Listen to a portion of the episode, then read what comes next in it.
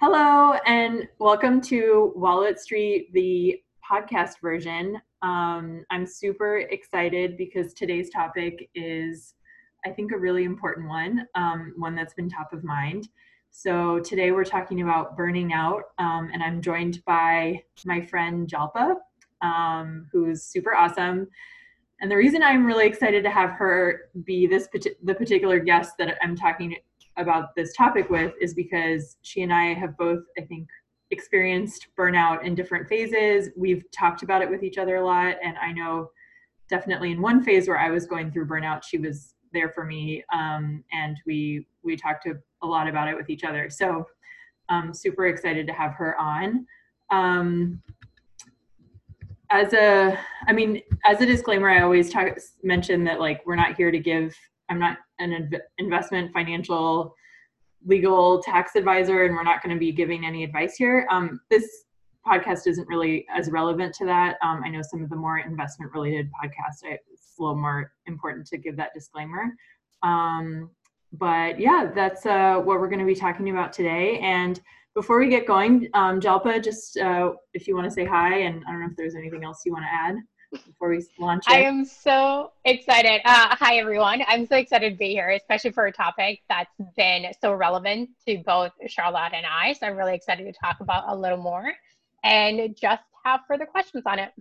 Yeah, cool. So um, I think maybe I'll start with like a little bit why this uh, topic came up. I think one is obviously mm-hmm. 2020 was a particularly I would say crap year for a lot of us.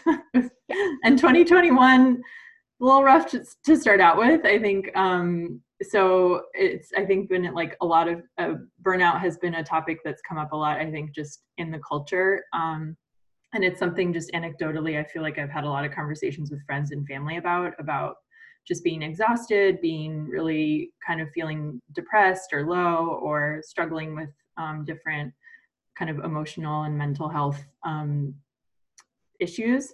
And um, I think the other reason I wanted to bring it up is I read this book recently called Burnout. And I'm actually, I shouldn't say I've read it because I'm only halfway actually. So I've not fully read the whole thing. But it's a book called Burnout, and it's um, we. I'll talk more about it later, but it just goes into particularly for um, the book is more targeted towards women or, or people who identify as women or female, um, but it really, I think, elicits some really important um, science behind burnout and how it affects actually your physical body and like your, oh, that's the buzzing in my background is my laundry machine because I'm multitasking. So sorry, listeners.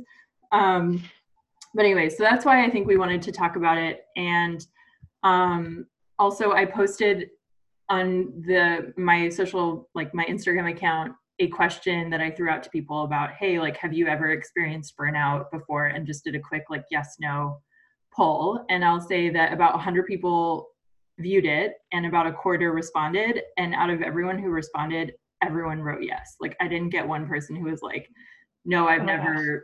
felt that. Um, now, maybe that's, you know, my data is biased or it's not a really big sample size, but I think, you know, it's feels like something that's common. So I'll start blabbing and pause. I don't know, Jalpa, if you have any thoughts there. No, it's just I think a very relevant topic for 2020. Um, especially, I also left my job this year halfway through, just with everything going on, and to help my family out primarily. And it's just been such an exhausted year that I was very looking forward to 2021, but it has been a rough start. Um, nevertheless, has been, or I'm being very positive and hopeful for the coming year. But it's just something this year or the past year I've been just trying to take care of myself a little more. Now being a little more, excuse me, being a little more aware of the concept of burnout and just mental health in general. So I think I feel like I'm going to blab on, but we can continue on to the series of questions in terms of like defining burnout and what to do. Yeah, I think, well, that's probably a good place to start is like, how would you define burnout? Because um, it's probably a little bit different for everyone. Um, but I don't know what what do you like what does it mean to you or or how have you experienced it? So I think for me, as ignorant as this may sound, I don't think I knew about the concept until after or right end of business school and going into banking that's when I realized like, hey, there's this concept and it's actually real, not just like myth as in, oh, you're tired or you're exhausted from lack of sleep. Uh, but the way I see it, and I haven't read the book right now, but I did uh, listen to the podcast that the authors did with Brene Brown, which I thought was really good. So I do want to pick up the book. But I like the way they described it, which was like this constant cycle of exhaustion and tiredness that there's nothing you can do to make a difference. It's like day in and day out. It's literally sucking the life out of you and you don't know how to get out of it. And now, like knowing that there's so many parts of my life looking back at it, especially there was this one phase where I was in a car accident about eight years ago and I was in physical therapy for two and a half years. Just all of that became so real. And I was like, oh my gosh, like I was literally burnt out during so many of these times. And so, like, when I go back to those times, for me, it's like really real. It's just this constant cycle of tiredness and exhaustion that I can't explain to anyone or uh, at the time like at the same time i feel like there's nothing i can personally do to get out of it it's not like i want to be in it i really love my life and i have amazing people around me that i really want to be part of it but at the same time like the of my fate like life that i've had this it's just been sucking the soul out of me so I, I don't know if you have a different definition no, I think that's right on. I mean, similar. Um, I'll just note the the book that we keep talking about and and the guests that you mentioned on the podcast to name yeah. them. Their names are Emily Nagoski and Amelia Nagoski, and they're actually sisters who wrote the book together. Um, and uh, I highly recommend picking it up if you haven't yet. um, and yeah, they they that um, their definition in the book really spoke to me. Um, you know, they talk about kind of three components of it. Um, not to get too I guess academic, but first is like emotional exhaustion and like caring too much for too long and kind of getting stuck stuck in an emotional tunnel. Um, and that's really resonated for me, particularly. Um, I think you know dealing with some family issues and some family dynamics, like always trying to like fix or improve those, and sometimes you just get like sick of dealing with it, or you just get to like you just have to stop caring in a way to because it's just it was sucking like all the life out of me. Um, I think the other components they talk about is depersonalization, which um, mm-hmm. they define as like depletion of empathy or caring, which I don't know that I've experienced that facet of it as much. But the third one they talk about is like decreased sense of accomplishment and basically that nothing you do feels like it's going to make a difference. And I have for sure felt this a lot. Um, you know, some of the burnout I've experienced has been more work related or during business school, um, which Jalpa, I should pause and say Jalpa and I both went to school to get business school together, um, which is where we met initially. And that definitely was a phase for me that I experienced a lot of that, where I felt like nothing I did kind of made a difference. Um, and then same with like just sometimes career wise feeling like you're really trying to grow or um, expand in certain ways and just feeling like you know like kind of st- like i felt like almost like a rat on a treadmill where you're just like running in place but you're like running really aggressively but just like not going anywhere um so anyways those I, I just felt like you said i never really formalized or really knew what it was before I kind of read this book, but or like heard about it in the culture, which I think mm-hmm. it started to emerge more of a thing in like recent years. But like looking back, I'm like, oh yeah, that was definitely a period of my life where I've that's exactly how I felt. Um agreed. And I think it would help so much and like if some of these topics were well talked about or like taught early on I, I, like I know I would have dealt with it much differently now, especially now that I know this thing is real. I deal with it much differently than I just wish I'd known about it like in my early 20s or even during college. Yeah. And I think I would have been much better off as a person, and I would have like mitigated some of the uh, following burnouts that happened later in life. So I completely agree. Like I think this book, or I haven't again, I have not read the book, but even just like listening to the podcast, I definitely want to pick up the book I like just want to be so much more cautious moving forward in life and pick up the signs early on and actually do something about it rather than going through that full cycle of it. Yeah. Yeah, it's um you know, now in retrospect I feel like I can identify the symptoms of it better. Yeah. But like in the moment um it's definitely hard. Like i don't know if you've like if there's common threads that you've seen when you're when you feel like you're going through that phase of burnout. Um, are there like common symptoms or feelings that you have? Definitely. I think the first one is um, so for me i'm already a stress eater like if you were talking about like physical uh, physical symptoms is i stress eat a lot and i am a bad eater to begin with like i don't have a sense of healthy eating and but when I'm like especially burnt out, I will bake so many cakes and cookies and desserts that I think even my body is sick, but I will just keep eating it because I don't know what else to do. Like it's like eating my feelings away. So that's like the number one for me. And then uh, the number two and the bigger one that happens, and that's like my cue is that I need to do something differently, is the lack of sleep. So mm-hmm. even um, as I'm sure like you remember in banking there would be weeks we would just work 100 plus hours constantly and then i would get that like one or two nights of like being able to catch up on sleep but i just would not be able to fall asleep even though there's been like continuous a week or two where i've like barely gotten more than two hours of sleep consistent i my body just would not go to sleep. And it's not because i'm just so tired to go to sleep. It's just for me that's my cue. Something's wrong you need to change it. Like this is a pattern that you can't just break out by going to sleep one or two nights. So i think for me it's like the overeating and the constant gain of uh, weight and loss and gain of weight that follows with it as well as the sleeping is the biggest thing. And i think sleeping is one of those um, odd things where it's an issue in, its, in itself where if you don't sleep, you're also just a cranky person. and to have to like go to a very intense work environment where you have to deal with so like intense pressures, so many people wanting so many things from you. It just makes it like the cycle that's just like, okay, I'm never gonna get out of it. Like there's one thing about being burnt out, but then there's this other thing that I have to resolve, which is like I'm so physically tired. I can't fall asleep because I'm so burnt out. Uh, but those are two my big signs. And now, like, especially now recently learning about the saving issues, and now again, like not having uh, having left banking and recognizing some of these signs, and in the midst of like COVID and helping my family and everything, the one thing I've changed and I think has made a big difference is just having a consistent sleep cycle. So for me, I think that has been the one key I'm going to definitely keep paying attention moving forward. That if that gets disrupted, I need to pay attention to what's going on in my life during the daytime.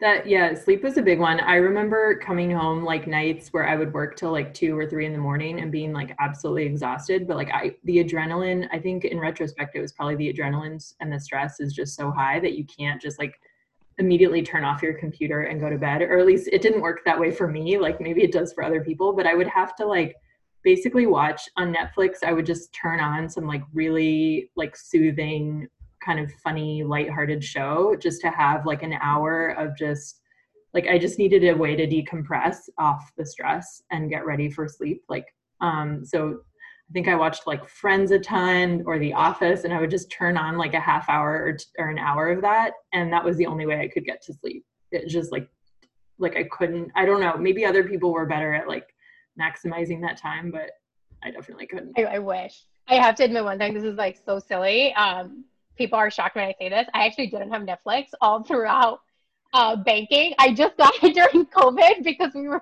stuck in it and I needed background noise to do work or just to yeah. feel like I was not the only person in my studio in New York. I, can, I, I like now I can't imagine living without it. yeah, I, it was like my savior. Um, or same thing, like I would need the eating thing was definitely true. Where like when I was really tired, I was just eating like snacks. Yeah first of all i'm like whatever at this point i'm i don't care i'm working late like i just need to like keep awake and like i would definitely eat a ton of like junk food. And then it like compounds because then the next day you wake up and you're like well i don't feel great because i ate like a bag of like entire like huge bag of potato chips last night. And then you just kind of it like just keeps compounding i feel like. It's hard to break the the cycle. did you, did you have a go to midnight snack in banking? Oh man. Oh chocolate covered pretzels was like my favorite. I would go through bags and bags of those. Um, that was pretty, yeah, that was probably like my number one. I would just order chocolate covered pretzels. Mine is really disgusting, but I'm still gonna share it. It was, uh, I kid you not, grilled cheese, French fries, and chocolate cake. Like mm-hmm. when I had one of those like times, I would order that and I, I would eat through it. So again, like that was my cue. It was like I need to eat better, or at least less worse. Yeah. Um, I think some of the other um, kind of ways I've noticed that it's happening is um, mine gets more like i feel like i get really anxious and i mean i'm already an anxiety like prone person and like that's just in my dna um, but i my anxiety goes up.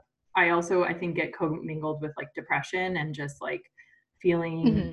like really like nothing i'm do is going to change anything. Um like just feeling like really like blah and um i get into these like really like kind of loops in my head like mental loops where i just kind of have these like recurring thoughts that aren't like really helpful in any way um and i found that i mean the other way it manifests is like and i didn't realize this till honestly probably this year but for many many years i was having a lot of like digestive and like gi issues again not to get too mm-hmm. too gross but like having a lot of problems and like every doctor i ever went to was just like oh like you need to drink more water and like eat healthier. And i was like well i you know feel like i i do okay. Um and that was like all everyone and anyone ever told me and so i kind of gave up. I was just like i guess i'm just like this person and no nothing i do will ever change. Like i tried different diets eliminating foods whatever it didn't work so finally like this year uh, my boyfriend actually pushed me to go like see another doctor and i was really like whatever it's not going to make a difference and i was just burnt out from trying to fix it and like mm-hmm. spending all this money mm-hmm. and like all these things that like just didn't lead to anything and finally like one doctor actually like helped and then i I compounded that with like working with a nutritionist. Um, and actually like really changed my um my like I mean it's just like eons better. Like I feel so much better than I did. That's amazing. Um, for like the past eight years, and which has been great. But I definitely know that like during the time where I was working in banking, during business school, and some of the other periods of stress in my life, like those issues got worse. And I don't know all the science behind how stress affects your body, but like it is real. Like I've definitely felt that where like the periods where I am stressed out, I can just notice like my body is just not happy with me. And it's like obviously trying to tell me something, but I wasn't listening to it. I was just like, no, just I guess eat more fruits and vegetables and bear with it. Um, oh my gosh. I uh so th- I, that reminds me. So I was, I think I mentioned earlier, but something similar to that is I was in a car, uh, car accident back in 2012. Now it's like seems ages ago. Uh, but something similar, like it was a pretty brutal car accident. I was in physical therapy for two and a half years, and I have permanent injuries from it now that I just had to come to cope with. That it's just going to be managing them. Like there's no way to 100% cure them at the time and i feel like partially the reason why i took like two and a half years of physical therapy is just I was refusing to give up everything else in my life. For me, it was like, okay, my body just needs to learn how to deal with it. Like, I'm still so young. Why can't it just pick up? And I didn't listen to like the doctors or just the fact how tired and painful like what I was doing was, and that I need to like stop, fix the situation, and then go from on it. And it wasn't until like my, I think, physical therapist in this case, who was like, you are like a noodle. Like nothing sticks. Like I train you to do this way, but you come back the next day just like lopsided, just as you were. And she's like, you need to calm down. And I was a consultant at the time, so like traveling and hours were just as equally demanding. And she's like, you need to take time off, either go through like a surgery or figure out what is it that you need to do to like realize that this is an issue and it's not going to get better until you take care of it but it's like at that time i just my body just refused to get better. And part of it i think was just like mental barrier to like refusing to give in that hey i am hurt. I need to slow down. I need to make changes that are substantial at the time and that it's going to be matching forward that like i need to accept that it's not going to be the way it used to be. And but it was like the same way as you said. It's just like get over it. That's what i was trying to tell my body and just like move on it. Not the fact that i just went through this traumatic experience and so there has to be changes now that follow afterwards. Have you like did you feel um that because maybe progress in recovering from that was slow, like it was hard to see day to day the change so it felt like the work that you were doing to try to get better just like you just like couldn't see any difference and it was like what's the point kind of thing? Or how did it um i don't know or did you just feel like you were tougher on yourself because you were expecting like i think you know you're a very accomplished person i'm sure you've done like really well in school you did really well career wise like was it just you were feeling like why can i not get this also to be at the level that i want it to be like why are the changes not happening as fast as i want them to i think it was uh so first I refused to believe I was hurt. I was like, oh, oh like my bone structure and everything will just snap back into place. Like it will automatically regrow itself. Uh just refusing to believe the science that this is not how it works.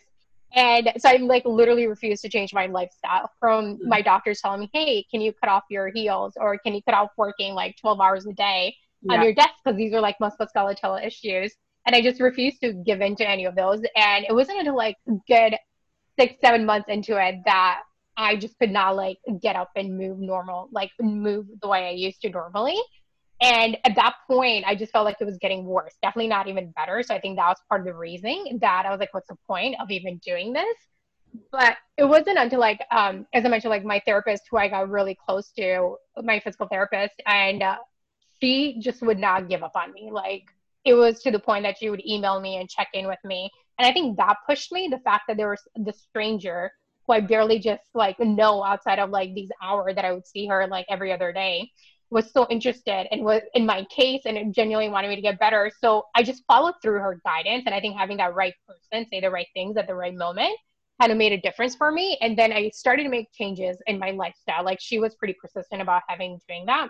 And I think it wasn't until like doing things outside of just the physical therapy sessions and then the sessions itself and taking them much more seriously with a positive intention versus oh, what's the point of going to this? Or I'm just going to this for the sake of going to this. And I think changing my mental behavior around it mm-hmm. made a big difference. But I will say, took that push from the right person at the right time.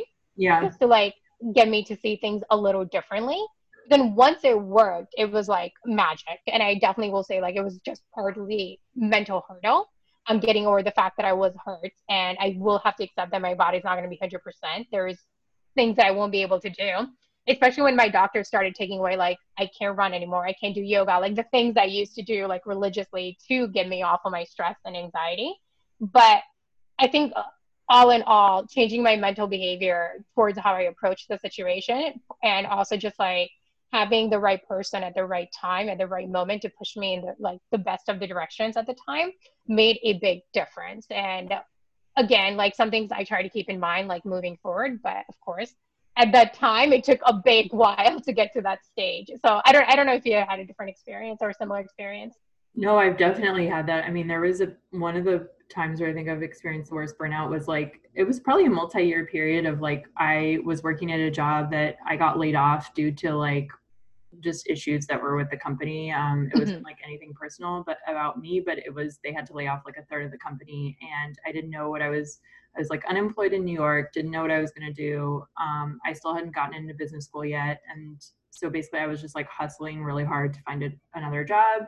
And, and, like, I wasn't even sure I was going to go to business school, even if I got in. Um, I didn't know it was the right thing. My parents were also going through like a divorce that was like pretty tough on the family.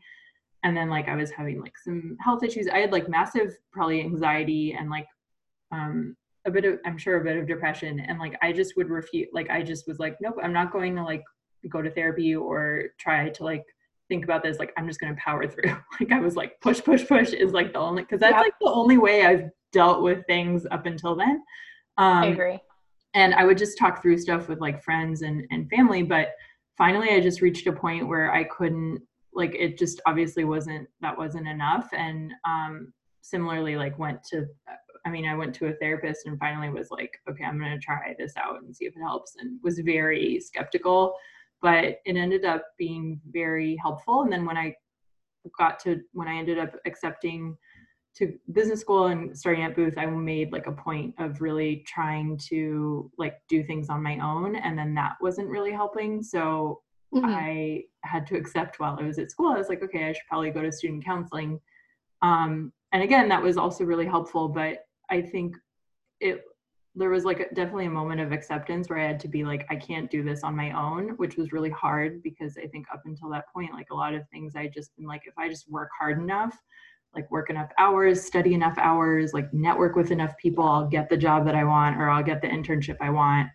Um, and it was really, I felt kind of like a failure that like I couldn't do it on my own, that I had to like go seek help, which in retrospect is obviously like the stupidest thing to think like obviously that's not true. And now i i think much the opposite. I think it's actually one of the most valuable things. Um I mean, not that everyone has their own um i think relationship with therapy and it can be helpful in different ways but i know for mm-hmm. me it's been like invaluable to talk through some of the these things. Um and yeah i just i think also being in a high pressure environment where you're like with you're like already an overachiever with a bunch of overachievers like stuck in a room all like trying to get to the next level of your career it's super toxic.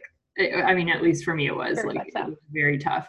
Um i'm glad i did business school and it was a great experience overall but like those were really tough years for me. And um, i don't think it was until like a little bit of retrospect that i appreciated that as much. Um, i don't know. were there anything things you did differently afterwards? Like once you learned some of these signs of what causes or how did you even learn like hey this is a stress inducer or anxiety inducer?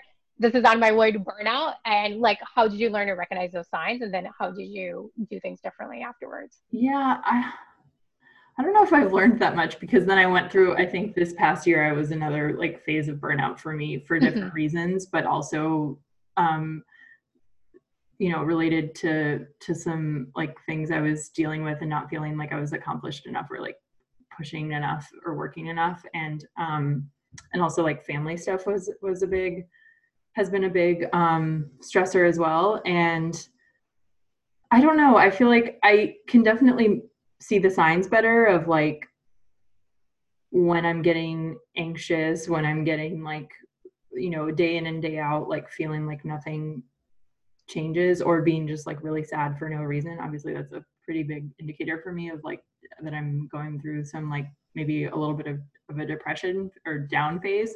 Um, but yeah, I don't know that I've learned that much. I think it's it's been really hard to accept that the like work hard enough mentality, which has been so ingrained, I think is just such an ingrained part of me yeah. and how I grew up that that's not always like the best way. Like it's like work smart, not work harder, um, or whatever that saying is. Yeah. It's hard for me to sometimes I mean, I like know it, like intellectually I understand what the concept is, but like emotionally like i'm just like no i'm just gonna like keep like there's a brick wall. I'm just gonna like keep hitting the brick wall until it breaks through. That's not the smartest way to do it. Um i don't know where i was going with that tangent but yeah.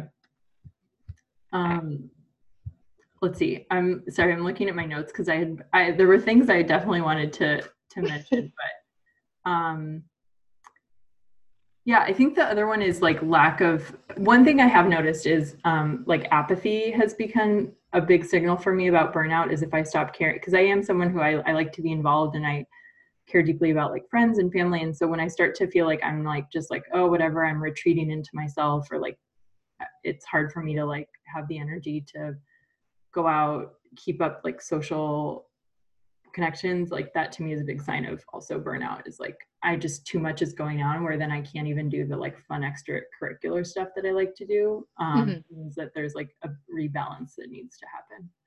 Um i don't know. Definitely. I think no i think that's the other big one. Um it's just like taking all of what i thought so i would do what i need to when i get into the cases like that. It's like i would give the time i need to like to family and friends and then I would give a lot of time to my professional life.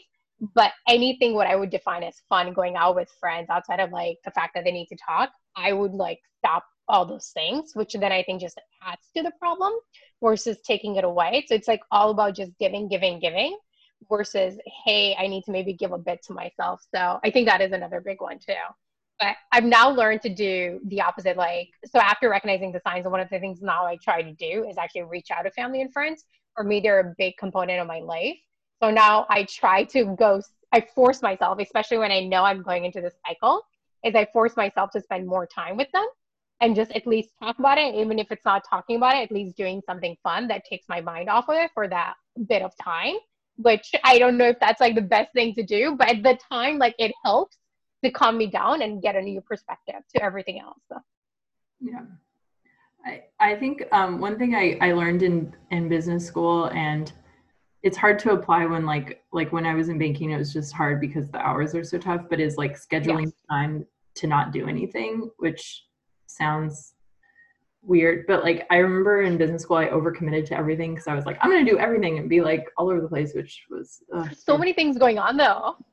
Yeah, it was great. I mean, that was the thing is everything you wanted to do everything and didn't yes. have time. But um, and then feeling overstretched, but like is like learning to like block time of like being like I'm not on this day or during this like three hours. I'm just not like I'm not going to do anything. I'm not going to try to do anything. I'm not even like going to go exercise. I'm just it's just unscheduled time has been really nice. Um, and it was something that so I, I feel like someone probably told me in business school that they were like, you know, otherwise you're going to count, like you'll get just um, so busy with stuff. And I feel like when you work also, if your work, work life's really busy, um, it's, it's been, it's hard to do, but it's been kind of nice to try to block like at least an evening um, or something off. Uh, I, I, do agree. When you get uh, when work life is really busy, especially careers like banking and consulting, it feels like any time you take for yourself feels like luxury instead of like time that's needed, even if it be it so like to go and work out. Yeah. Well, it feels like you have to earn the time. It is a luxury. Like I recognize, and this is something like I wanted to acknowledge, I guess, earlier, but is like I do think it is a luxury that to have that ability to schedule that. I think you know I would say mm-hmm. lucky in that I'm fortunate that um, I've been able to do that. But I understand that there's a lot of people who just can't afford that luxury, and I think I'm sure that's really tough. Or I don't have kids right now, but I I imagine having a family um, and kids, it would be very hard to to do that. Um, and I don't I don't know how I don't know. That'll be a discussion for another day. But I'd love to like how hear how some people help manage that as well. Um, you know. Plus, I think, and I think you may have similar issues with this one too. Um, having an immigrant family and like being born in another country and being came like coming to US at a young age, I think there's no concept of taking time for yourself or like mental health or anything. So never really having that like I and I don't want to like blame anyone or the upraising here, but um like not knowing how to take care of some of these situations or like not knowing early on like hey these things are real it was always about like work hard do well achieve quite a bit into your life especially like just seeing how your family came from and giving you this uh, opportunity so you feel like pressure to do more and more and never take a break so i don't think that helps either at least like for me, I know that definitely does not help. I don't know if you had a different. Oh yeah, no, that's a great point. Is like I similarly like my parents came here, and um, I think there was this kind of idea of like also just like financially, like work hard, like go to the career where you're going to make like yes. great money, like you know, go into banking, like that is like I think you know there was this like um pop culture like ideal of like I don't know Wall Street in the 80s, which like there's a reason why there's so many crazy movies made about it because it's like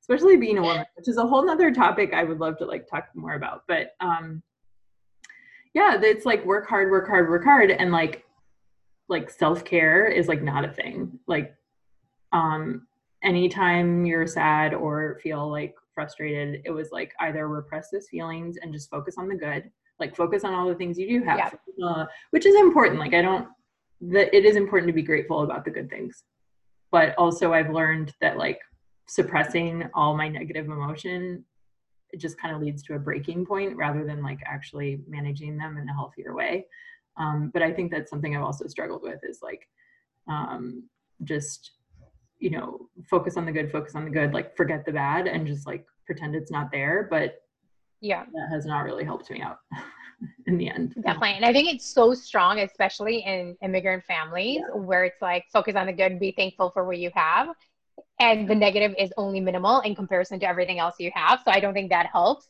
But i will say like uh, surprisingly at least with banking my parents uh, i don't know if it was just them seeing me because I did come home and worked like my last two months in banking, uh, worked from home with Columbus, and like I came back to home in Ohio, and they were probably one of the ones who were like, this is not real. This is not you. And you need to calm down. You need to sleep. You need to eat. You need to be just living your life. And they were actually one of the big drivers of having me make the change in my life I needed at the time, which I thought was again like having the right people say the right things at the right time. And so that helped to make the decision quite a bit. But I still remember like in the beginning and early on in my life, it was I felt like the opposite where like I had to push myself to do all these things. Just partially having that immigrant mentality of be thankful, take use of all of the opportunities versus yeah. like calm down and self care. Yeah, no, definitely for sure. And actually, similarly, like um, even though like that was a big thing growing up, like same thing. I saw um, one of my parents at the end of like actually the internship um, in banking between first year and second year of business school, and like at the end of the internship, I was so exhausted. And I remember um, one of my parents was just like, "Whoa, like you don't look like yourself. Like you look like." He was like, "I've ne-, my dad was like, I've never seen you like that." Um, and um yeah it's it's it's weird because it's like also it is true like it is we are very fortunate to have like a lot of these amazing opportunities and i i do feel like it's important to take care of them but like i guess how do you balance that? Um and that's it's really hard and i don't know that i'll ever get there but like how to find the perfect balance between being motivated and and and working hard um and also like being more compassionate with yourself, which I feel like is such a cheesy line, but it is kind of true. no, I, I, agree. The one thing that I have done that has helped big time is uh, I'm now like not in a pressure by myself mm-hmm. to sign up for thousands of things that I used to do. Because I think that was one of the other drivers. Like I would work so many hours and then I would spend so much time with like family and friends. But then I would also sign up for like a lot of extracurricular things, like similar to what you mentioned in business school. And so I think that's the one thing I stopped doing is feeling the need to constantly use every single minute, spare minute I had to fill it with something what I thought was meaningful. Now, and I think at least the past six months after leaving banking, I stopped doing that. Like I signed up for initially quite a bit of volunteering activities outside of helping my family with our small businesses. I signed up for so many things because coming like wanting to fill that gap. I was like, oh, I have to work minimum 80 hours a week. Like that's typical banking.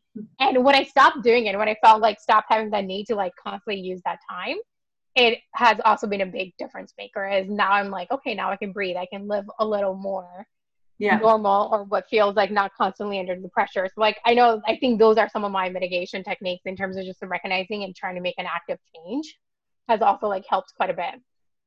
That's such a good point. I think one of the things I've really had to struggle with, and again, like, or work on, not struggle with, but work on is like both in business school and yeah, and, and banking. And even now is like prioritizing my time and like realizing mm-hmm. that time is like a constraint and a precious resource. And um, like that, yeah, some things are just going to fall off and like, that's okay. Like it doesn't have to be everything. And, um, one of the it was over i think the holidays where a family friend told me like this quote of like focus on focusing that he had heard and i thought that was just such a great like it really resonated with me because um, i do tend to get distracted by everything and like want to do it all.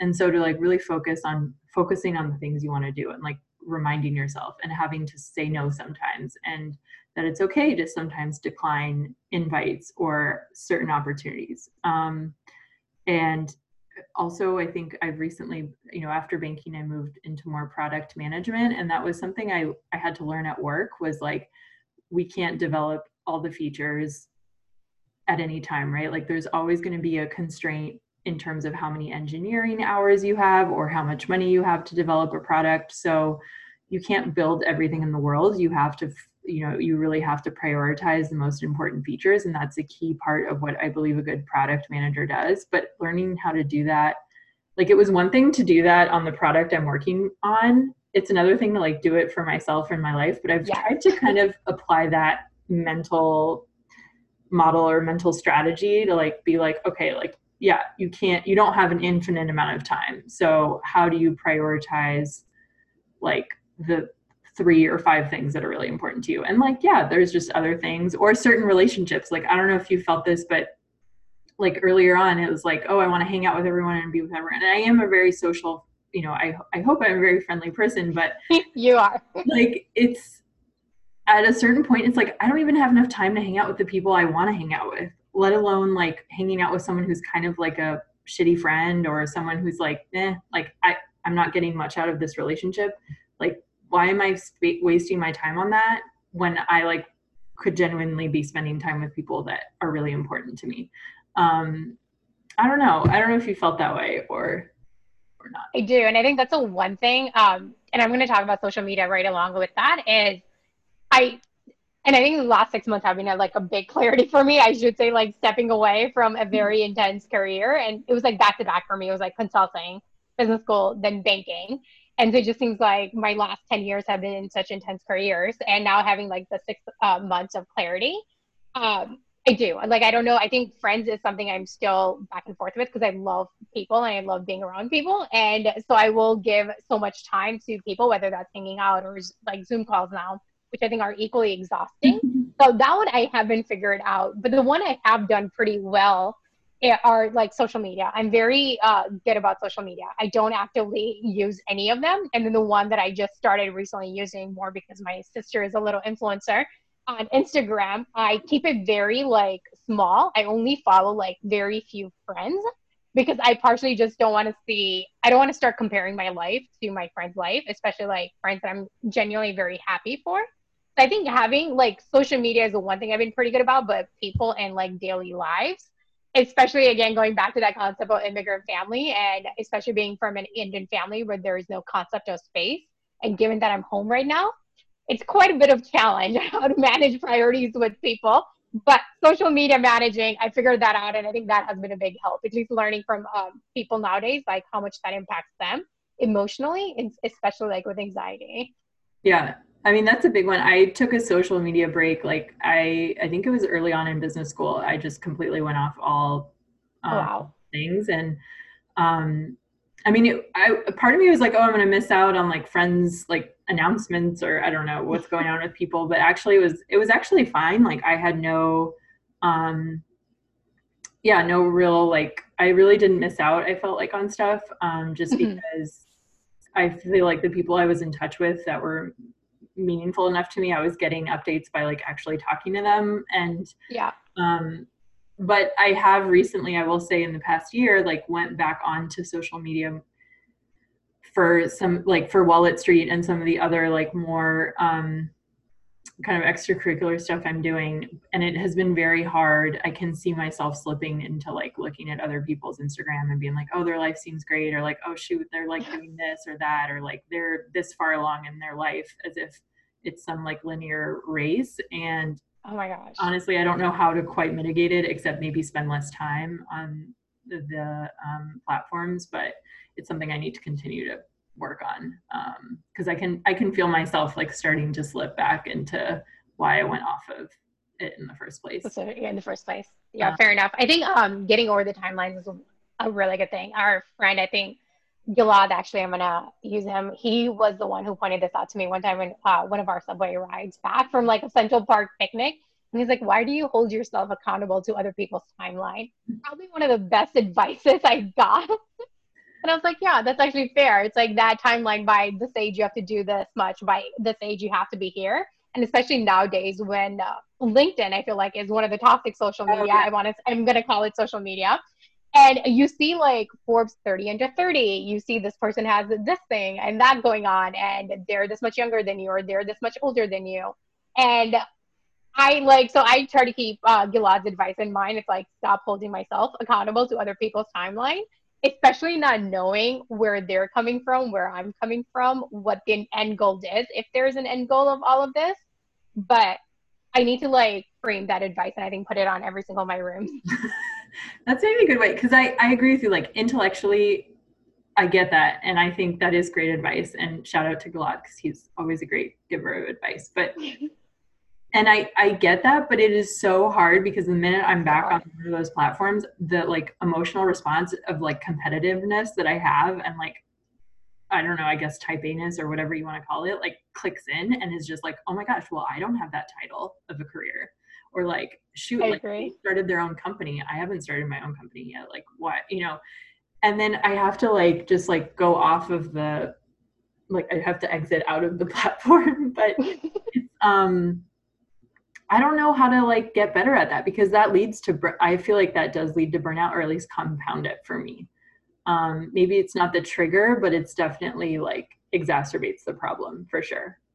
Um, I, I, think for me it's the same thing. I, I limit my time on LinkedIn or any of those like social medias. That's gonna put me right back to comparing myself to what's going on in other people's life. I don't know how well has worked out so far, but so far I'm holding accountable and I'm going to try to form a habit for like the next 30 days. Because I was like, I don't want to add on to situations. I would rather just like try to fix what is going on. What are some of the other like ways we are you know, speaking about mitigating burnout or um, getting into these like ruts? How do you, what are other things you do to mitigate but besides trying to limit like social media time? So the, one of the big one now, um, something that we couldn't do and something I definitely couldn't even do before business school with my career just in consulting and banking is I try to have a routine to just normal things that I just like for me it's not something I ever had I feel like ever since I can remember even from high school days. So even the fact that I like I'm going to be in bed by midnight I'm going to wake up by this time and when I wake up the first thing I want to do is work out then I'm going to have breakfast. And I think just getting some of that routine down helps me keep sane because it takes away the thinking, one, on what I have to do next or what, but they also start forming healthy habits. Just like the fact of working out and having breakfast right there for me, it's like a D zone. I try to stay away from any news or phone during that time too. It's like that's me time for me, as like you had earlier defined, like you block that out on your calendar during business school. I do that now. And then definitely social media for me is very slimmed down. Mm-hmm. Um, but I think those are like the two key things is like building routine and then timing myself when it comes to some of the negative things is like I'm going to give this much time to social media. I'm going to give this much time to rethinking about the same situation over and over again before I have to stop and move on to the next thing and just holding myself accountable to that. That's so good. Like, yeah, I think it's great. I mean, my my therapist have, has given me the same advice. so of like, okay, just give yourself an hour where you can like during this hour is the only time you're allowed to think about this one thought or whatever. Um, it's something I've not perfected, but one of the things I guess I'm trying to work on. Um, but yeah, that I think is a um, is a good approach. I, I tried to definitely do that when I was um, like in some of the really another burnout I feel like I experienced was like dating, particularly in New York, is like oh my gosh worst. Um, like it's quite a process. And you and I have, I, I know, talked at length about how shitty dating in New York was, but um, like, yeah, thinking, getting hung up on like a particular per, like guy or like some like, oh shit, he ghosted me, like what the fuck. I um, that was like always a loop that I would just like keep harping on and having to be like, okay, my one of my good friends always says like don't let him rent rooms in your head. Like don't give him your mind space. Like don't think about oh it gosh, which is like yes. harder it's much easier said than done but like just trying to force yourself to like not think about that thing for a little while or just like okay i'm only going to think about it during this time of day or or for this amount of time. Um definitely yeah it's not it's not easy but i like that concept. Um it was helpful for sure during certain periods. Um plus like i'm appreciating it a little more just because again like i'm not i'm not used to having the ability to have a routine in my lifestyle like with traveling with consulting being in different countries and different cities constantly and then with banking like never knowing when i'm going to go home if i'm going to go home. So i'm like enjoying the fact that now i can have a routine and try to like stick myself to it even though it feels like i'm becoming an old lady but i like it right now. I think the routine thing's good. I like I, I might um i don't know i need to get some inspiration from you because i have found like working from home it has been hard for me to stick to a routine yeah. more, i've actually found. Um like i used to be really good about trying to go exercise before work and I've really struggled with that from work from home.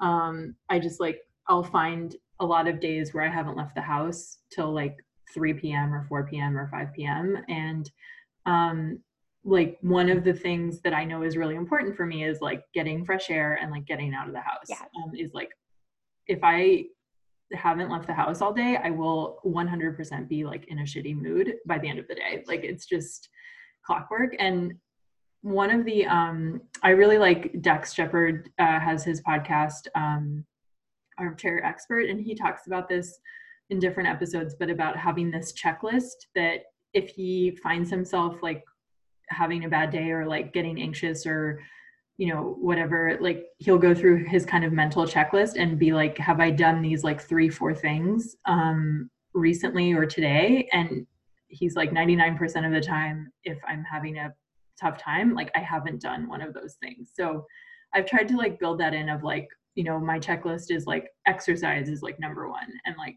like have i exercised today? Two would be like have i gotten fresh air? And like three would be like have i had quiet time today? Because i've realized that's really important to me to either have time where i'm just by myself like either reading a book or listening to a podcast or music um, mm-hmm. is like a very i don't know it just like feels very meditative for me in a way. Um, and then the fourth is like usually talking to a close friend or family. Like if i haven't had some kind of social interaction like that um, was always really really hard uh, so i've tried to like keep that in but i've i've definitely lagged during the past year in in like making those more routine or at routine times. Um, and yeah. probably something i should work on better for this year. And i think covid has really like just the working from home schedule has really fucked with that for me. Um, oh my gosh i need to try that approach. Because i stay i try to stay away from the list because i feel like if i don't hit something then i'm going to feel worse about not hitting it. And so i was like yeah, i don't want to add on to that you know, well what's good is maybe you know yourself well enough to know that that's not going to be like a productive like it'll be counterproductive for you. Yeah so i was like i try to stay away from lists but i may have to do this one. Like versus to-do list maybe i need to do this one. It's like have i actually done things that make me feel better? Yeah. or like that are not going to make me cranky maybe i need to take that approach and try that. So i'm going to have to do that. But my sister does like lists. And the one thing that helps her is she's a beautiful artist so she'll like take these plain journals and just like make them really really pretty. And so part of that is her like meditation for the day when she like organizes this list. And it's like i want i want something like that sort of creative outlet where i can then just take that on a daily basis but i don't know with list i haven't figured out but i need to try it i guess and now i'm rambling on. I like i i'm not actually not kidding. Can i ask your sister to like make me a pretty version of this checklist? Because right now it's just on a google keep like note on my phone but that would be really yes cool she has an amazing. pretty... okay i'm gonna follow up with this and that's gonna yes, I'm gonna I'm gonna tell you it, it's really really beautiful. I was like I didn't even think journaling or bullet journaling is what it's called. Like it's actual thing and it takes this long while. But yes, so um I'm gonna next question. Sorry, Charlotte. I'm like taking no, no, time. This is this is great. Uh, do you think like it was something I was thinking about while I was jotting down notes for this? Do you think it's burnout is something that's avoidable or like can completely be mitigated? Because I I kind of have thought I don't think it is but I don't know, maybe that's just me. Like, I feel like there will probably be an inevitably another part or phase in my life where I feel this way. Um, I'd like to, I'd like, so I'd like to think hindsight's 2020, like looking back at past when I was definitely burnt out now that I know.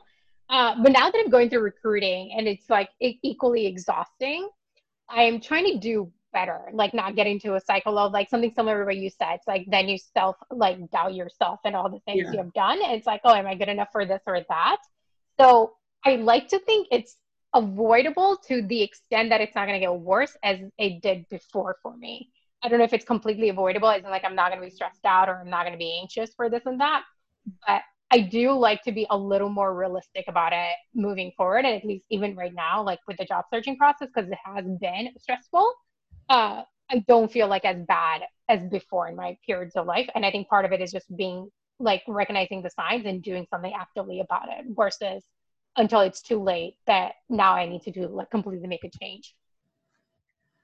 Um, one of the other questions I, I thought of is like how to help someone else when like in the same way that you talked about like people reaching out to you while you were going through some of this and I've, I've definitely had people who have, have been lucky to have people who have been there for me when I've been going through these things. How do you help other people who you feel like are burning out or going through a particularly difficult time? Um, I've found it hard sometimes if that person isn't, like you said, at the right time in the right moment. Like it's hard to sometimes get through or like I, i'll just like offer up a bunch of suggestions that that person can do to like try to get through it and that's always not that's not necessarily like the best way because i feel like then that person's just like okay like you're overwhelming me with solutions and like I don't know how to be I there agree. for someone basically when they're going through the same thing. Uh, it's hard. So I, I'm a big believer in like it has to be said at, at the right time at the right moment by the right person. Otherwise, I feel like advices are useless. Not to like offend anyone, but it's like the other person has to be willing to receive yeah. them and do something about them. Uh, so for me, like I do same thing as you. It's like initially I will call out some of the signs and here are things you can do, things that have helped me to make it seem like you're not the only person who's going through it. But then afterwards, I do back off and I just check in with that person versus like offering because I think at that point it's pretty clear I'm here for you. So I think I just try to make them known that I'm here, ready to talk, or however I can help. But I try to take a little more back off approach than that active because I don't want to also bother them because I'm also one of those people that when I'm going through some of these phases, I just want to be partially left alone and I'll reach yeah. out to people when I need that help. So I also don't want to overwhelm people. But I think for me, the big thing is just like making it known to them that I'm here if you need something or if you need to even simply talk or just vent it out. Yeah, it's something I I need to yeah, it's it's something I have to work on because I I definitely get into like loops where I'm like do this or do that or like this worked for me like maybe it'll work for you and like have you tried this? And um yeah, learning to just like let that person be on their own journey but also feel like I'm being present and not also like not being there for them if they need me is yeah uh, it's something i'm definitely it's a new muscle muscle memory or skill that i'm trying to hone um, you're doing a good job i don't know sometimes i well because i think i feel like if i'm not constantly like there and like providing solutions or, or, yeah. guidance like that then they'll feel like i'm MIA or that I'm not being supportive. And like that would be the worst thing for me. So I'm like, I'd rather be an err on being annoying than like you feeling like I'm okay, fair enough. MIA, but that's also not really helpful either, right? Like, so I don't know. It's, I guess. No, but I think I would rather, even on my end, like who needs that, like a person who needs her own time to get through some of these things, I would rather have you be annoying than not have like reach out at all to me because you think that's like being more respectful. So I get it. Like, I think it would be nice to know that at least, hey, there's like, you're there. Yeah. So I would rather have that annoyance than not have any, I guess. Yeah. So in the end. Um, some of the other, or this was a comment from like a friend um, when I was posting these questions about burnout online that kind of mentioned what are the, you know, thinking through the financial consequences of burnout and like how does that affect. Um, I mean, obviously, as an individual, I think it can be really effective or it can be very affecting. Like if you have like really struggle with like um, with work or like with something else but i think in terms of like also for companies and and i don't know how different countries approach this. I guess we you know both of us have really mainly worked in the us so um but obviously it's super detrimental. Like i wonder how companies can be a little more effective in helping employees who are going through these times and like lessen the stigma around you know maybe taking a break or or taking time off or like just getting more support from work like i don't know why we need to work like 100 hours like that was always a thing I. I thought about in banking was like you could just have more people on the teams and maybe the work would be distributed out a little more evenly um, and I'd be okay getting paid slightly less if I didn't like burn myself into the hole, you know, into a ground. I completely agree. And I'm probably a little biased because like again, having consulting and banking, I feel like those are the only careers I really know. Yeah. And so I don't have like a really a better perspective, but I think I agree with you. I think um, the cost for a company is high. Like recruiting is very expensive, not only for monetary, but from my time, the amount of time and effort it takes. And having gone through a recruiting process myself, like uh, during banking where I did recruiting for Booth for two years, it takes a lot of time and effort to find the right candidates and then to lose them because they're burnt out because yeah. we're not okay with them just taking time off for that two or three weeks. And even if they take the time off for two or three weeks, so they come back immediately to the same situation, yeah. which I don't think is going to help them. And so yeah. at that point, I think what they feel obligated to do is like find another job that's a little less intense. And so they quit. I think the cost is definitely very high. Um, I think the few things that company can definitely do is plan better and distribute the work a little better, just like similar to what you said. So like I would rather just have a couple of extra people on the team and take yeah. over the work versus me like being overloaded with projects and work. But then the other fact is like it would be great if we just had regular breaks built in. Because I think I know some companies nowadays, at least from work from home, they just end up giving like Fridays off randomly, like every two or three weeks, which I can't imagine consulting or banking doing that. But I wish they did. It would have definitely helped just to get that one or two days yeah even in a month to myself like i know we have the concept of protected weekend and protected fridays and this that but i don't think i was i felt ever really fully protected because i just felt obligated to check my email to do this so i think building those breaks where you don't feel guilty for being off your phone and being completely away from work would be really good and then um, also not having stigma to using vacation days again i think with banking and consulting you have so many vacation days left over because people just work. That's all they know. And so if someone else, like if everybody around you is like not taking vacations, you yourself just don't feel like the privilege or the luxury to take vacation. And even though when you have like so many days, they just go unused. So I think it's just like being able to walk away from work for a bit. If those careers, at least the careers that I went through, um, if they can figure that part out, I think would be very, very helpful. Yeah, and I um uh I think about this also for people like who work in industries like um you know in in med- medicine or healthcare or or teachers mm-hmm. or people who I feel like are really affecting someone else's life like i mean being a doctor like that's a really you you can be much closer yeah. to death um outcome i think in a lot of ways and and i don't know maybe this is like a topic i can explore um, on another podcast or i'd love to is like what does burnout look like in those situations or in those professions? Because um you know yeah like in it's one thing to work in in the corporate world and and you know has its own um i guess uh what's the word i'm looking for? Like its own consequences or its own like results yeah. but like for me like i think about like doctors who work these you know really long shifts or nurses and working night shifts like i can't i just you know that must also take a lot of stamina to sustain um, and you're working with like really high pressure situations or at least to me what look like really high pressure situations because i would be a terrible oh definitely I can't look at the sight of blood so i'm just like would not have made a good doctor um, no i completely agree i can't imagine especially even now with teachers and just having to manage classes um, so yeah. definitely not in a situation where i have uh, anyone near me who's actively in elementary or high school or anything before i guess primary schooling but I can't imagine being a teacher right now and having to manage like 30 some kids on a regular basis via Zoom call and being able to communicate and make sure they're okay. So yeah, the stress at those I think careers are definitely underestimated as well. Yeah, I agree. Um,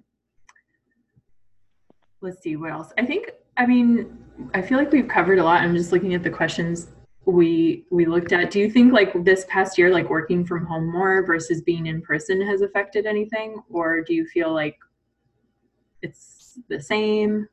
Um, I so I've definitely learned I can't do remote work. I think for me, it's um, adds on to the situation. I like to be around people. Yeah. Even though I'm a introvert at the end of the day, I like to be around people. I like to know I'm part of a team. Yeah. Versus just on my own. And Zoom calls are exhausting for me. I would much rather talk Zoom to the calls person. Are so exhausting. Can we just talk about like Zoom calls are so tiring? Like what is it about them? They feel very tiring even with people I, I very like love and like to talk to. I just feel like there's some kind of exhaust factor. no, I completely agree because I feel like you have to almost prepare for them. Yeah, I just realized this. I know.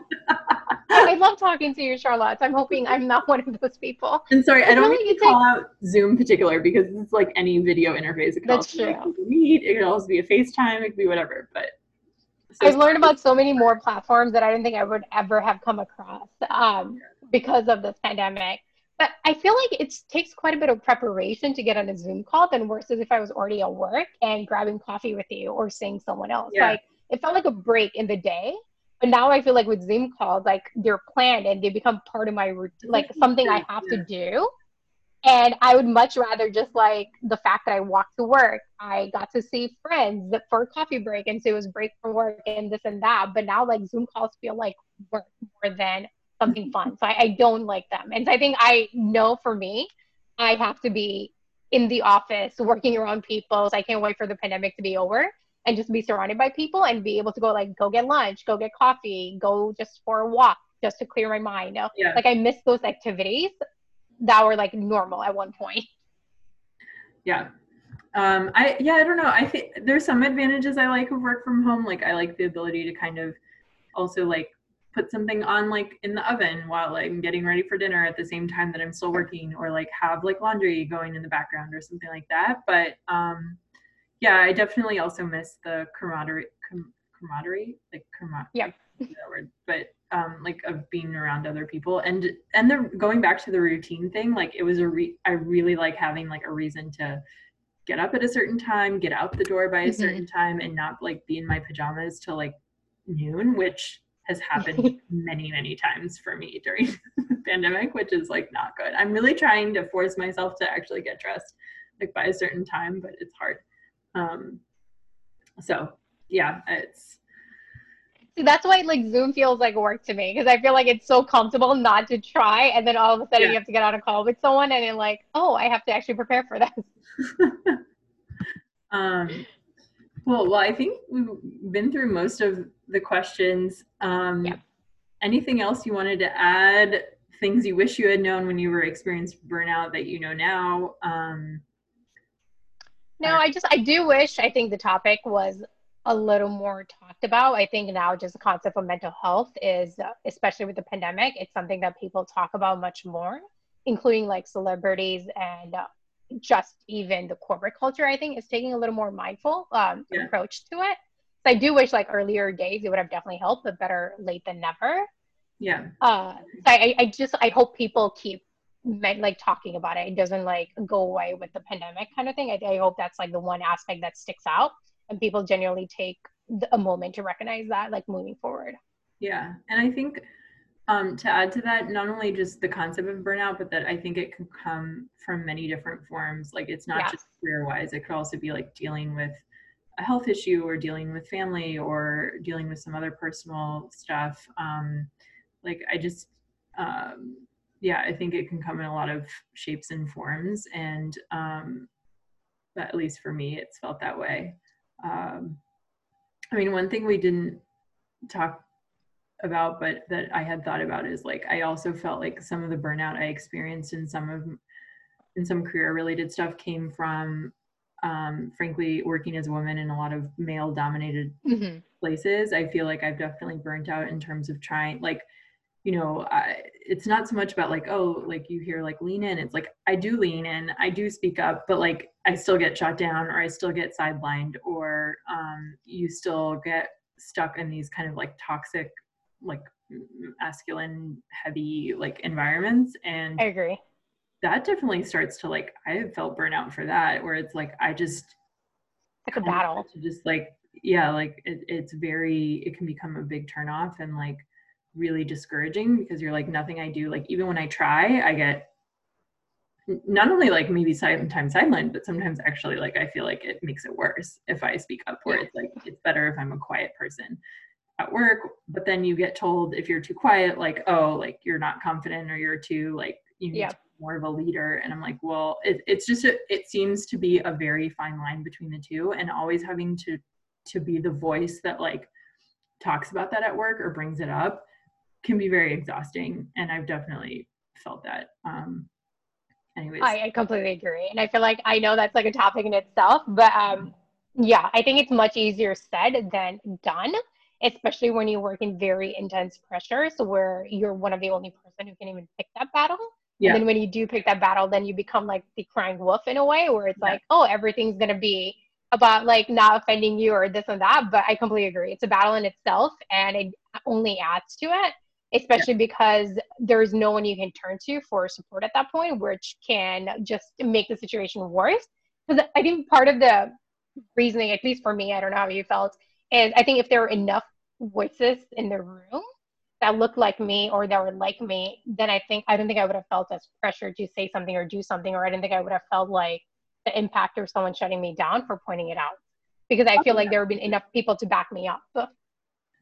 yeah, I feel like I've very frequently been um, the only woman in the room, and it's harder to get that point across because um, yeah, um, yeah, it's it's just if you have more people who are aware of it, like I think there's a lot of people who just aren't aware of the issue either, or they don't think they're contributing. They're like, oh no, we support women, or we're like we treat women just the same as we treat men, and um, you know, when you're like, well, actually, I don't really think that that's true. Um, then it, it, gets very hairy very quickly and it's like why am i sticking yeah. my neck out when this is clearly not going to help me in any way like it's just going to make things worse for me because um i don't know that's how i felt in a lot of situations and i think that's something else like there's a lot of talk about diversity and inclusion and i still think it's pretty shocking how there's a lot of pockets that still um and this is i don't want to say for everywhere or everything like that i do think you know, it probably depends on where you live, where you work, where like whatever within mm-hmm. blah blah blah. But it's shocking to me how like much and how exhausting that is. Like to not only are you working like maybe a tough job or a stressful job or and you've got like a family at home you have to take care of and you've got to like run errands and you've got to do this, that and the other thing. But on top of it, I need to like fight extra hard because like you don't treat women and men equally is like really frustrating and has definitely led to burnout for me. Um yeah, I don't know.